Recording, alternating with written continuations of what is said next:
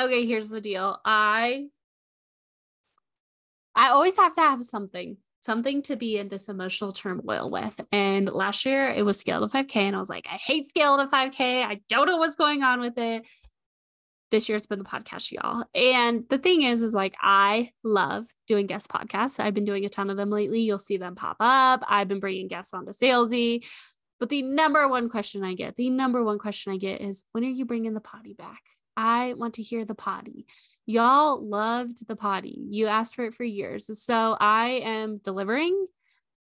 And we're going to talk about something really important today that I've been talking about with my private clients, that I've been talking about in programs. This is not your like basic bitch guide to sales. This is actually talking about some of the things that I'm saying. So buckle up. Let's get started. Here is the deal. There is a lot of trust that is broken in the online space. There's a lot of coach burning, and I've spent X amount of dollars and I haven't made my money. You know, that's not what we're fully talking about today. What we are talking about is how humans view loss aversion, the endowment effect, and how you can utilize this inside of your business. Because a lot of y'all are just like scab picking, pain point awareness, and that shit don't work. So let's give you a little timeline. The circa is 2020. Pain point marketing is coming out. Problem awareness is popping. It is popping more than it is. And the thing about problem awareness is that it started a motivational cycle. So motivational cycles, if you don't know, just do a quick little jaunt into Google, motivation cycles. Let's all pull out our imaginary keyboards. Before you take action on something, you have to have awareness around it. But where most people struggle is to build the awareness. Therefore, problem awareness. But you know what happened in problem awareness is that she became a scapegoat. Problem awareness started making attacks on people. It was the shame turned into guilt, or the guilt turned into shame. And if you don't know the difference, guilt is I did something bad, shame is I am bad. And so what is happening is that we're using perceived scarcity, the idea that something's going to run out, which is significantly higher as a driver than actual scarcity, actual something running out. Like, think about it. Toilet paper running out, terrifying. Toilet paper actually running out, well, we could use paper towels. There's so many options out there. Napkins, whatever. That is where problem awareness really like had its heyday, and then it started fizzling out.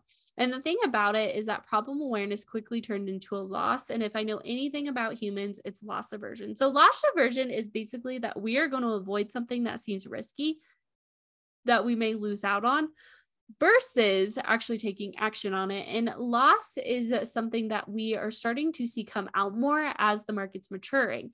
Now, the interesting thing about loss and loss aversion and gaining and the endowment effect is that when you view a loss, you will lump it all together. If you collectively spent $100,000, you view that as $100,000 loss versus if you spent $20,000 five times and it came to $100,000, you will lump it together. And that is where we're seeing a lot of money, a lot of clients saying, well, I've spent X amount of dollars, I've done this.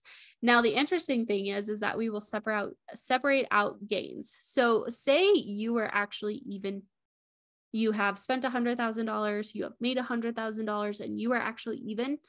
The interesting thing about all this is that you will view the $100,000 that you made, you will break it up. You will not cumulatively do it together. This is why I make my clients run reports so that they can see it together.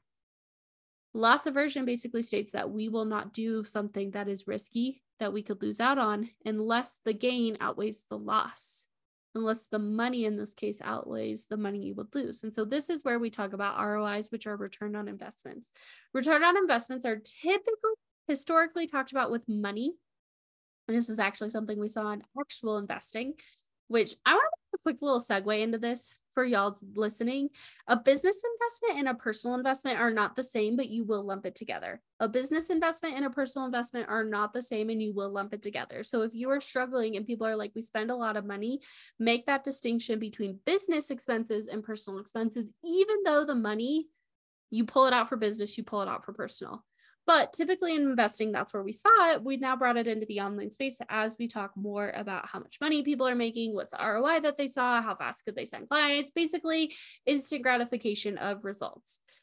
When it comes to loss aversion specifically, the other thing is the risk and the fear, right? So when we have risk or perceived risk, what we're going to do is we are going to let ourselves spiral down into a negativity bias spiral where it's like, this could happen and we'll catastrophize and the world would end and you would lose all your money and your house would burn down and all of these things.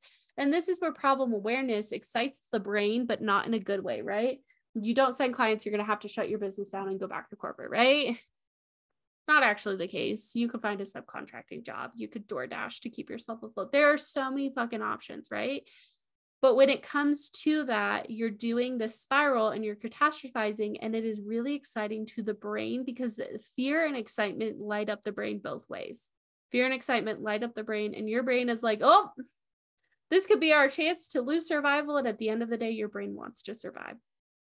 So if you are doing that and you are struggling with it and you're doing problem awareness in your content and you're listening to this and you're like, how do I sign more clients? How do I get them out of that spiral? One, fear is easily counteracted by logic. Let me say this again. Fear is counteracted by logic. Logic, y'all. Logic. Simply logic. You get the amygdala hijacking off of the bandwagon. When you start thinking, well, if I don't sign a client, then I may have to get a job. My house isn't going to burn on fire. I may have to get a job and I may have to start focusing on that, or I can invest and learn how to sell, or I could start beefing up my marketing and start showing up more, or I can find a way to financially support myself while I'm learning these skills. That gets it off board. But when we have that downward spiral and we have that loss, we need to make the gain, which is not a perceived gain. Y'all, I'm not about selling dreams that you're not going to fulfill on. I'm not about telling people they're six-figure entrepreneurs and then them not actually doing it. I'm not going to tell you something that I don't actually see or believe for you. This is where we have honesty and transparency, but here's a little buts in place, have the perceived gain, because the gain could be time. It could be money. It could be time that you're saving now because you're not spending time figuring it out. It could be money that you're making and that money being able to be compound because you can actually put it in a real investment. We need to focus on the gains to get people out of these shame spirals. And if you are someone who you are struggling to sell and you have traditionally done problem awareness, you have traditionally done, this is what happens when you don't take action. This is the fear behind it. I want y'all to shift today. What do people get when they join? Why did you take action? What results have you created for yourself? If you have helped people do this, how many people have you helped? What results have they created?